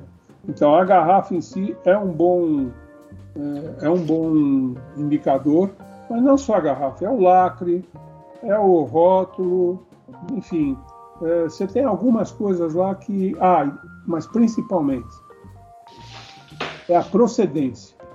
Uh, eu, uma vez eu, eu tive em Londres, eu fiz uma matéria faz um bom tempo já com o chefe de, de, o chefe de, de, leilões de vinhos da Sotheby's e a chefe de era a chefe da Sotheby's e o chefe da Christie's. São as duas melhores casas de leilões que existem, as mais confiáveis. Os dois foram assim unânimes em, em afirmar que eles vão, bom, eles têm assim, alguns, eles têm, não é o, o, chefe da, do departamento que vai lá, mas eles têm uma equipe de especialistas. Mas esses caras são especialistas mesmo. Então, ele, não, vai lá e vê 10 ou 12 garrafas, ele vai lá ver uma adega que o cara está querendo colocar em leilão. Pelo jeito que está, estão dispostas a, as garrafas ou as caixas, se ele já percebe se tem uma no meio lá que, que foi colocada foi que foi colocada meio é, para enganar. E aí ele, eles descartam o lote todo. o lote todo. E é só assim você você ganha credibilidade. Então, eh, se, eu, se, eu, se no verso do se no contrarótulo da garrafa está alguma casa de leilão que é conhecida por já ter tido problemas de falsificação, eu falo, Pedro, é, vamos, vamos tomar cuidado com isso, eu acharia bom não colocar. Agora, outra coisa também que é uma preocupação é com relação a vinhos velhos. Quer dizer, você, quando você está colocando em leilão, você tem que um pouco garantir que o vinho, lógico, o vinho velho é vinho velho, quer dizer, o vinho pode estar tá já meio, meio cansado, meio é, já com algum problema. É, então, vinhos muito velhos eu não aconselho o Pedro colocar. Então, vinhos assim da década de 20, 30, 40, se o cara quiser comprar, compra lá fora. Não vai se meter você, Pedro, a, a colocar esses vinhos aqui no leilão. Porque se, se, esse, se esse vinho veio para cá, é porque provavelmente ele não conseguiu ser vendido em outro lugar. Ô, ô, Nilton, acho que o mais velho que a gente viu na Dédalo ali foi alguma coisa de 40, né? Teve, e teve um, se eu não me engano, uns dois ou três leilões atrás, um porto da Ilha da Madeira, que era começo de. No, é, era 1907. É, é isso. É, era um Esse... porto, não é, não é, acho que não era madeira, era um porto mesmo. Ah, achei que, achei que era da madeira, mas, é, mas é isso. Então era um vinho porto e, e é um vinho que eu fui pesquisar, saiu barato quem levou, levou barato, porque você não encontra esse vinho. É, você encontra dois, três. Pelo menos eu pesquisei bastante, olhei no Wine Searcher. Tava algo como 3 mil dólares o vinho, alguma coisa assim. E acho que ele saiu, sei lá, 7, 8 mil reais aqui. Claro, jamais o vinho desse é barato, mas comparando com a referência que eu encontrei na internet, saiu num preço bom para comprar no Brasil. Mas é o, que eu, é o que eu me lembro de mais antigo. É, mas, mas de Bordeaux, principalmente, aí... era 40 por aí, né? Acho que não vi nada mais Bordeaux, assim, nada mais, mais antigo do que 40. Mas acho que Bordeaux 40, não me lembro de ter passado, não. É, Bordeaux, por exemplo, acho que alguns mais velhos, tinha eventualmente década de 60, 50 e. Tinha, tinha um Figeac 57, se não me engano. Mas normalmente Paraná. Esses vinhos mais uh, com uma certa idade, eu, eu falo, eu, já nem, o Pedro já nem me deixa lá para eu, eu avaliar. Ele fala. Barra antes. Ele barra antes, é porque é risco, né? É... Já toma ele mesmo. Ah, aliás, outro dia ele me mandou. ele me mandou uma, uma foto, ele estava almoçando, ele estava tomando um Petrus. Um Petrus 60 e, 60 e pouco. É. Eu fui convidado esse dia também. Ele também me mandou essa foto aí. Só que ele, é, ele manda a foto a hora que ele tá acabando o almoço, né? Que é pra você é, não conseguir eu, chegar. É, aí eu, é, mas aí eu perguntei, pô, Pedro, você me manda agora? Quer dizer, não, não, vem cá, mas sabe por quê? Sabe, você quer saber a história mesmo? É que ele, ele foi ver a, a garrafa e a rolha desceu já de cara. De cara. Ou seja, que ele ia fazer? botar no leilão, botar no leilão, ele não vai. E, por exemplo, alguns vinhos, a gente tomou outro dia para experimentar, justamente para ver se valia a pena colocar no leilão ou não, um vinho nacional da Companhia Vinícola Rio Grandense, 59 e ele tinha também 51 ou 52, que veio de um pessoal de Curitiba, uh, que eu conheço, inclusive quem mandou essas garrafas.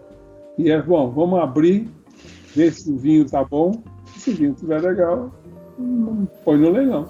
E tava bom mesmo. Esse não é aquele vinho que o pessoal tomou, o sommelier é. lá de merda, o pessoal Esse tomou. Cabernet Franc, né? É, várias Cabernet Franc. Franc. Exatamente. É, bastante gente. Estão vendendo ainda ele agora, né?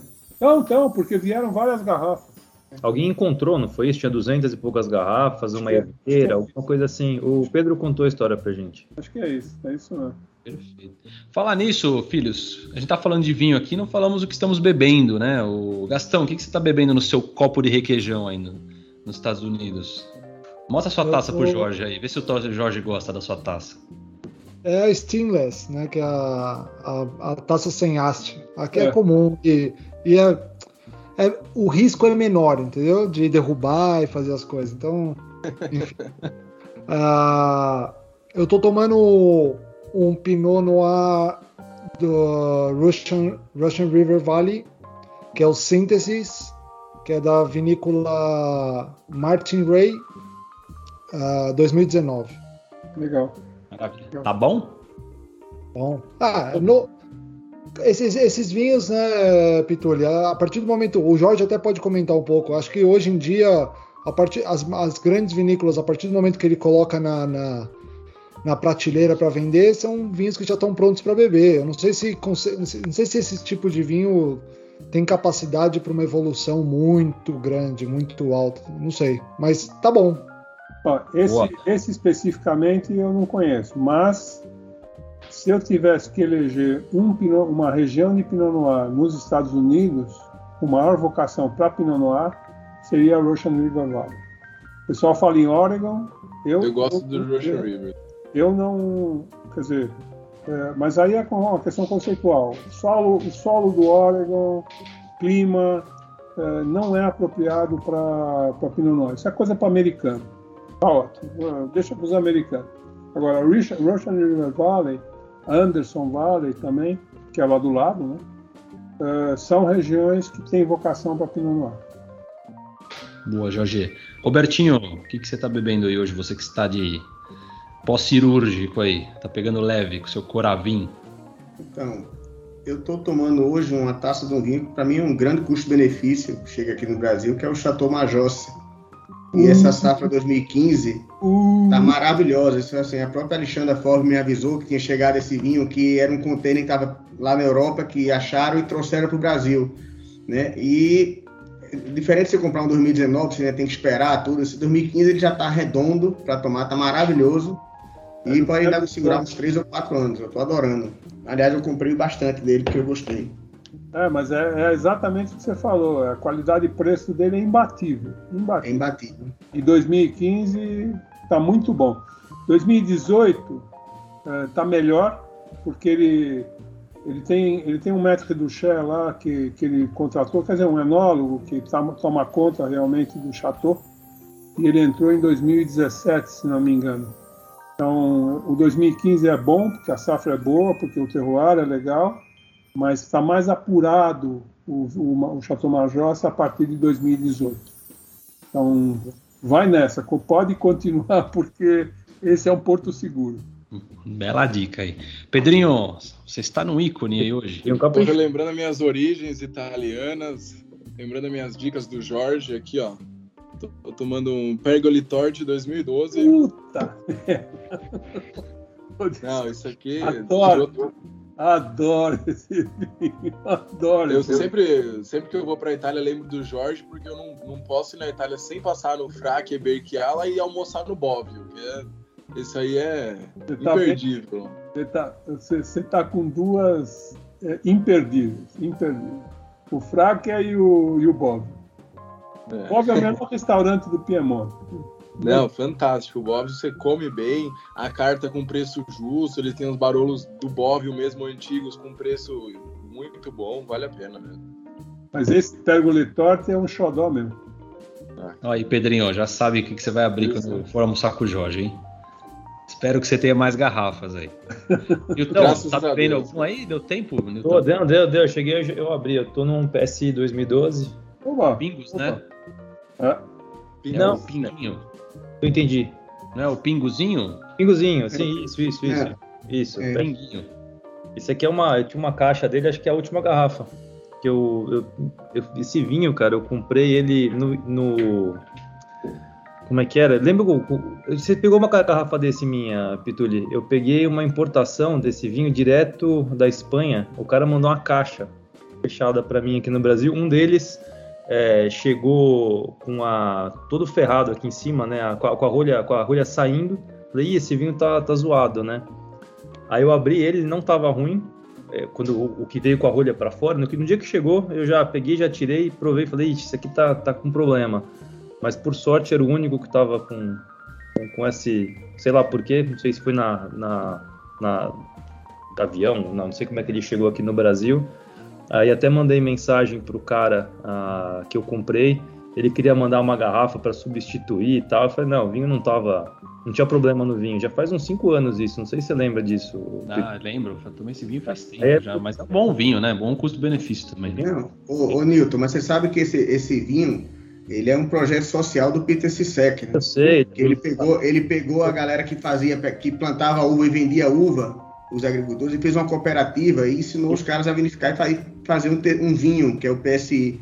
E que é um vinho super redondinho, né? eu adoro também. Vinhas velhas. É. Perfeito. Bom, eu tô bebendo Você? aqui um vinho. Eu é, eu tô bebendo aqui um vinho bem conhecido aqui também, ó. Nosso querido Calabriga, da Casa Ferreirinha, que, Jorge, apesar de eu ser Beloto, eu sou Ferreira também, tá? Eu sou Beloto Ferreira. Então, isso aqui é meus, são meus ancestrais lá em Portugal, da pessoal da Sograp, que você deve conhecer bem, né, Jorge? Conheço muito bem. ah, ali não se faz nada. Tem, tem para todos os gostos, né? Eu gosto muito da Casa Ferreirinha porque eu acho que eles têm custo-benefício, tem vinho de meia gama, tem vinho de alta gama, então eu me sinto muito, muito assim, é uma gama muito completa, vamos dizer assim, de vinhos, né? Eu não tomei nada ruim de lá, é tudo não, bom. Não vai, não vai tomar, desde o Esteva, que é o mais baratinho, até o Barca Velho. Pois é, esse aqui é 2013 que eu tô bebendo, o vinho ainda tem chão e é um vinho de média gama, envelhece bem, então ainda tem um 2015 aqui também, então adoro esse vinho. Você tá bebendo algum, Jorge? Tá, hoje tá. Não, hoje é segunda-feira, eu procuro deixar o fígado descansando, porque, ó, pra ser sincero, esse fim de semana em particular. Foi, Promete? Foi, ah, o fim de semana passado, passado. É, o, ontem, antes de ontem e sexta-feira. Mas você teve, teve algum, alguma coisa especial ou foi de dia a dia mesmo? Não, foi jantar no, na sexta, jantar no sábado, almoço prolongado no domingo. excelente, excelente. Filhos, antes da gente ir para as perguntinhas do Instagram, vocês têm mais alguma para o Jorge ou não? Eu tenho. Manda, Bob.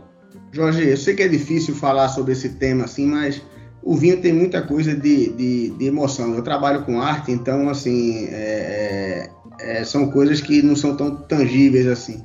Uh, tem muito do local, que se dá influência, do, do seu astral no dia, tudo. Mas para você, assim, qual foram os três vinhos mais inesquecíveis que você tomou? Não independente de preço ou de situação, Existe, assim, você tem alguma memória afetiva específica com algum vinho? Você é, tocou num ponto, se você tivesse perguntado o melhor vinho que eu bebi, eu, eu te diria qual. qual eu posso citar 100? Eu posso. Se eu citar dois ou três, eu não posso.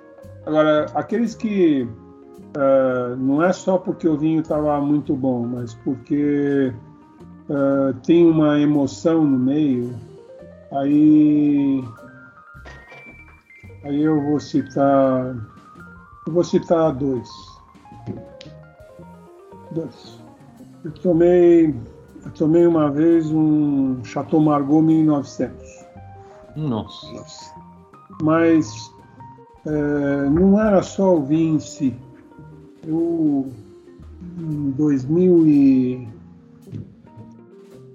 2014, não, 2004, 2004. É, um, dos maiores, um dos melhores produtores de vinho branco. tem uma história que é genial, que é, que é o, o Domaine Ramonet. Fazem, eles fazem a história, a história é incrível.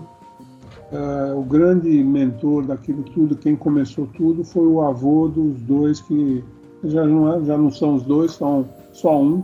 O outro é, ficou desgostoso porque o pai, o pai tinha morrido e nas, a, a, as leis de herança na França são, são astronômicas, quer dizer, é, se o sujeito não preparar a sucessão dele, o, o, o, não sei se vocês sabem, mas a, o imposto sobre herança na França é 40% do patrimônio. 40% e você tem que pagar um ano depois, até um ano depois da morte. E patrimônio, no caso vinícola, o vitivinícola, leva em conta o preço dos vinhedos, o valor dos vinhedos e o valor do estoque. Nossa. Bom, é, Então aquilo deixou o Noel, que era realmente o meu grande contato, super desgostoso. Ficou, ficou só com o irmão dele, os dois trabalhavam juntos, era o Jean-Claude e o Noel. Bom, mas enfim, os dois eram um espetáculo. Mas o grande mentor do Domeno Ramonet era o velho Pierre Ramonet. Foi quem criou, foi o cara que comprou o vinhedo Montrachet, isso nos anos 70. A história é genial. Eu no meu livro lá no, no livro que eu escrevi, que é o Experiência do Gosto, tem lá um dos, um dos, dos contos, um dos artigos, ele conta a história desse, desse jantar. E quando o, o avô dele morreu, foi em 2014, um ano, exatamente um ano depois, eles fizeram um jantar no Lameloise, que o, o Pedro falou, Pedro citou, e convidou 20 pessoas. 20. Entre importadores, amigos. Eu fui lá como amigo. Bom, teve um jantar. No, teve o dia inteiro, foi um dia de evento. Começou na, na, na vinícola, teve degustações incríveis. E aí, ó, acabou três, quatro horas da tarde. E aí o, ó, tem um jantar no Lameloa, vocês estejam lá 8 horas da noite. Tá, tá bom. E não sabia o que ia acontecer lá. E aí você chega lá, tinha lá as mesas montadas, me puseram numa mesa. É, e aí, quando você abre o cardápio, tem um super cardápio e os vinhos estavam escolhidos para aquele cardápio, para cada prato. Para cada prato tinham três vinhos. Nenhum Borgonha antigo. Tudo Bordeaux, assim, os grandes Bordeaux do, do século. Do século. Então tinha. O que você pode imaginar. Do meu lado tinha um importador alemão, que é quem, quem tinha conseguido as garrafas, que é o representante do Ramonet na Alemanha. E aí a gente estava falando, não, é esse, é aquele. E ele ele vira, fala assim, olha, esse vinho está um espetáculo, mas eu não sei, não sei que, que vinho que era, eu acho que era, não sei se era um Latour 61 ou, ah não, ou se era um Petrus 47, bom, só, só tinha as grandes, grandes safras de Bordeaux. E tinha um vinho lá que era um espetáculo, mas enfim. Aí um jeito pega e fala lá com toda. Ah, um Latour 29. Aí ele fala, olha, tá, realmente, esses vinhos são um espetáculo, mas tem aqui um, alguma luz. Mas falou isso normalmente, como se nada tivesse acontecendo. Um, mas eu não, eu não sei se esse vinho é melhor do que o Margot 1900 que eu tomei uma vez. Falei, bom, eu nunca vou ter essa possibilidade de comparar, de, enfim, esse tipo de parâmetro. Né? Bom, mas enfim, um dia eu cheguei a ter essa, essa possibilidade e foi num momento muito especial porque o, Mar, o Chateau Margaux é um dos grandes amigos que eu tinha no mundo do vinho, que era o diretor técnico Chateau Margaux, que era o Paul Pontalier, e que morreu em 2016. Era meu amigo íntimo, ele, ele vinha para cá e ficava na minha casa, eu ia lá, ficava hospedado na casa dele. E o, e o Pontalier tinha dois filhos. Um filho, o filho teve leucemia com, sei lá, seis, sete anos de idade. Foi, foi em 2008. E quando o Pontalier me ligou para me dizer isso, desabei, né? Não, não, mas ele está sendo bem cuidado, uh, isso é reversível. E era mesmo. O garoto tá, garota, já tem vinte e tantos anos. Então, enfim, mas eu fiquei super abalado. E pouco de, pouco dia, poucos dias depois, uma semana, dez dias depois, eu tive essa degustação onde tinha o Chateau Margaux 1900. Bom, eu desabei, eu comecei a chorar não sabia nem o que falar. Quer dizer, eu achava que nunca ia ter a oportunidade de tomar aquele vinho que aquele importador tinha falado. Bom, eu tive essa oportunidade e num momento muito especial. Então tá aí a pergunta aí, um dos vinhos é, que, que eu não vou esquecer nunca. Caramba, que história, hein? Que história. Nem, não, a gente também não vai esquecer nunca essa daí, porque essa foi de, de, de chorar, literalmente. Não, eu me dou, me dou com a família até hoje. É, que bom, Jorge. São os laços que criam, né? Esse mundo do vinho é pequeno, todo mundo se conhece, né? Então, é, são amizades que ficam além das fronteiras dos países, do, das garrafas, né? Isso que é o mais importante. Uhum. O, o, Nilton, você queria fazer alguma aí? Eu quero. Na verdade, quer fazer duas, tentar ser rápido. Uh, a primeira, acho que. Quanto o Robertinho é sempre difícil de responder, né? Escolhe aí três vinhos, né? Eu, eu, eu, eu que bebo muito tempo, uma bagagem muito menor do que a tua, teria dificuldade. Eu imagino para você como deve ser difícil responder. Então eu queria fazer uma pergunta um pouco diferente. Nesses últimos anos que aí, pelo menos do, de um ano para cá, ah, você conseguiria indicar aí talvez dois produtores ou duas regiões é, que têm se destacado, que têm chamado a atenção, alguma coisa nova fora aí do, do radar? Tem alguma que vem na, na lembrança aí, ou produtor ou região? Bom, vou começar com o país. Começa a prestar atenção na Espanha. É, a Espanha está num momento extraordinário. Ela tinha meio parado um pouco no tempo, então, não só Rioja e Ribeira del Duero, é, que meio que pararam no tempo, mas recuperaram esse espaço. Hoje, Rioja e Ribeira del Duero, não, to, não todos os produtores, mas tem alguns produtores incríveis nessas duas regiões. Mas não é só Ribeira del Duero e Rioja. Tem grandes regiões na Espanha que estão despontando. Agora, em particular, assim, vai direto para Galícia. Galícia. E Galícia não é só Albarinho. Tem brancos e tintos na Galícia que é coisa dos deuses. Não só Galícia em si, mas encostado na Galícia, assim, na fronteira da Galícia com Castilha e León, que é a região de Bierzo, é, Valdeorras. Valdeorras é branco, né? Então, se você quiser um produtor de Valdeorras, vai no Rafael Palácios. E se você quiser uma de Berço, vai no, no, outro Palácios, que é o Álvaro Palácio. Então, só por aí você já, já, já responde a tua pergunta, mas não fica só nesses dois. Acho que a Espanha está num momento extraordinário.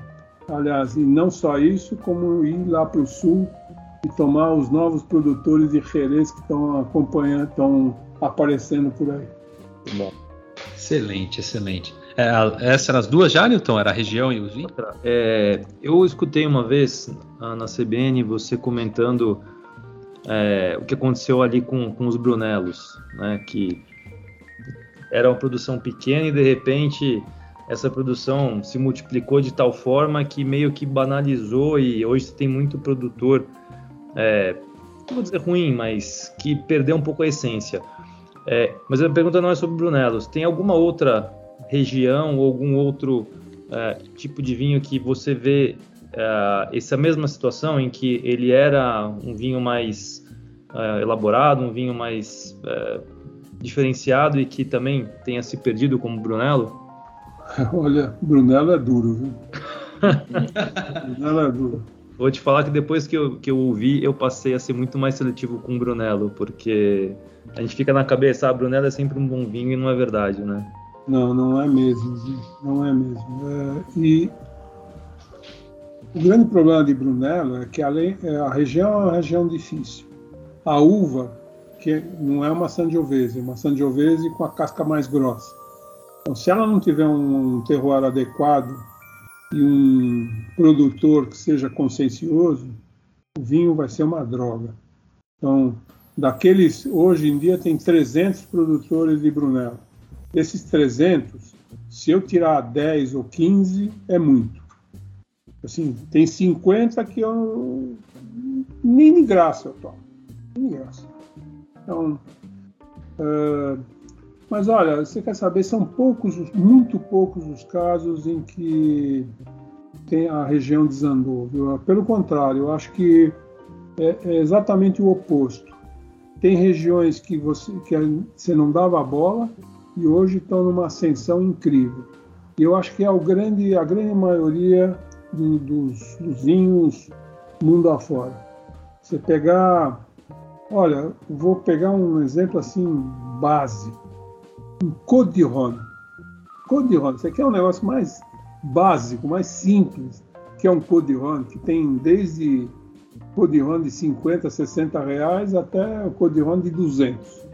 Lógico, de 50, 60 não vai valer a pena, mas como denominação, como denominação de origem, acho que é, o, o é um exemplo típico de uma ascensão espetacular. Legal. Excelente, Jorge. Eu estava pescando aqui as perguntas do Instagram. Posso cortar você? Pode. É que a, a maioria, na verdade, a gente acabou já fazendo por coincidência aqui. Eu tive Mas uma, outra lembrança, uma outra lembrança aqui também, é, que mudou um pouco o meu rumo pro vinho, que não era um preconceito, mas era até não procurar, não guardar, que era vinhos brancos mais envelhecidos. E aí tive a chance de degustar com você, Jorge, lá naquele Vinhos de Portugal. Uhum. É um Tapada do Chaves 2008, Esporão Reserva 96, lembro até hoje, um Redoma 96. E daquele dia em diante eu comecei a guardar, procurar vinhos brancos que envelheciam. E também é, o pessoal acho que não dá a devida bola para o vinho branco e para a complexidade e para o potencial que tem, né? Que eu falaria que hoje em dia eu tenho tomado mais brancos do que tintos, no geral, né? E até minha adega mudou o formato e tem muito mais brancos do que tinha um tempo atrás também. Ah, Pedro, esse foi o tema, o tema do, do, artigo do valor da semana retrasada, né? Foi exatamente sobre isso. É, eu a questão não é nem de preferência de gênero, né? É, ah, eu gosto mais de tintos do que de brancos, ou brancos do que de tintos. É que branco combina muito mais com bebi, com comidas em geral do que tinto. Ah, e se você pegar um, vai num restaurante bom ah, e tem um menu degustação, invariavelmente 80% dos pratos pedem branco só um, um prato, eventualmente, que é o prato final, vai pedir um vinho tinto. Então, é, a, os brancos combinam muito melhor com comida do que, do que os tintos. Lógico que você não vai prescindir dos tintos, mas você, você acaba tomando mais brancos do que, do que tintos no, no final das contas.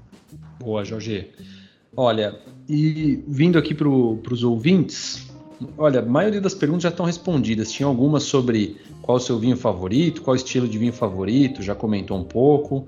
Teve aqui pergunta se vocês consideravam crítico de vinhos. É, tem uma pergunta curiosa aqui do nosso amigo Juarez Donizete Sommelier. Ele perguntou se você sente cheiro daquele. Da, se você sente saudades daquele cheiro de concreto recém-pronto. saudades eu não, saudades eu não sinto. Mas que eu reconheço, eu reconheço.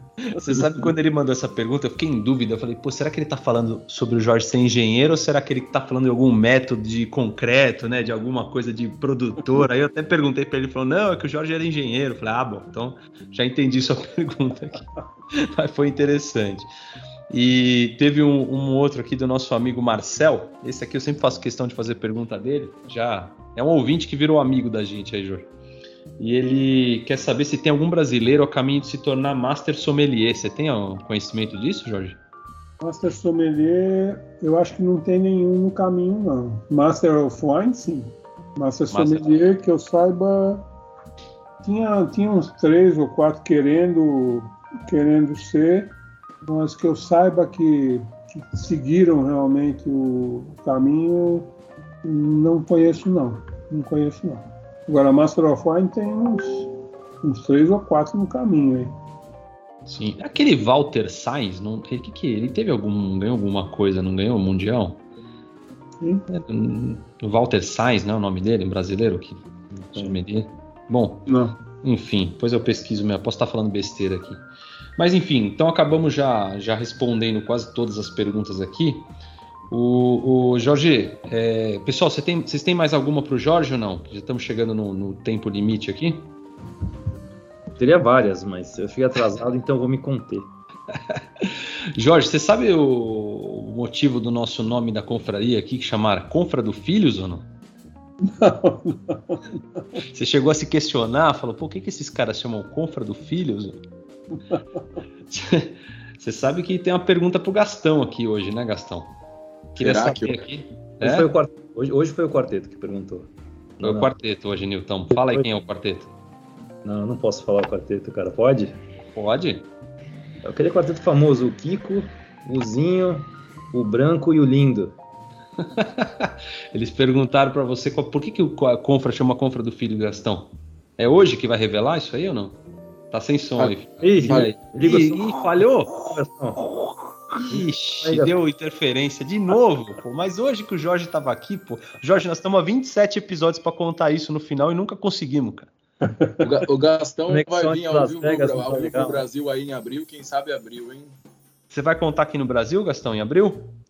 E o Gastão. É, é, tá, tá, tá, tá falha- falhando do microfone. É, então não vai ser hoje, Jorge, mas a gente conta fora do ar aqui, tá bom? Jorge, olha, é, só tenho a te agradecer. É, vou repetir o que eu te falei no começo. Eu sou muito seu fã é, há muitos anos, a maioria aqui também, de te ouvir na CBN, ler as suas matérias.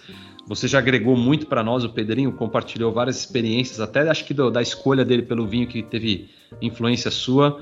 E eu agradeço muito de você ter aceitado o convite de vir aqui, bater esse papo. Adorei conhecer a sua história e espero que você tenha gostado também de participar aqui com a gente, Jorge. Ah, foi ótimo. Qualquer papo sério sobre vinho, sério ou não sério, né? É, sobre vinho é sempre, é sempre legal e vocês são ótimos. Rolou super tranquilo, é super interessante. Obrigado, Jorge. Pessoal, convido todos a seguirem o Jorge, ler a coluna do Valor, ouvir o brinde, um brinde ao vinho na CBN, que é demais, é, mais ou menos ali por volta uma e meia, duas da tarde, não sei exatamente o horário ali. É isso Cinco para as duas. É isso? Cinco para as duas. Cinco para as duas, é. Esse horário aí. Cinco, pra- voltando do almoço, liga ali na CBN que o, o Sardenberg deixa o Jorge ali numa calça curta. O Jorge sempre se vira muito bem, é muito legal. E claro, não deixem de seguir a gente no Instagram, arroba Confra do Filhos, ouçam os episódios anteriores. E obrigado por tudo, obrigado a todo mundo. Um abração. Tchau, tchau. Abraço a todos. Abraço. Fica por aí, Jorge. Não sai não, fica por aí. Só encerrar. Tchau, tchau, gente.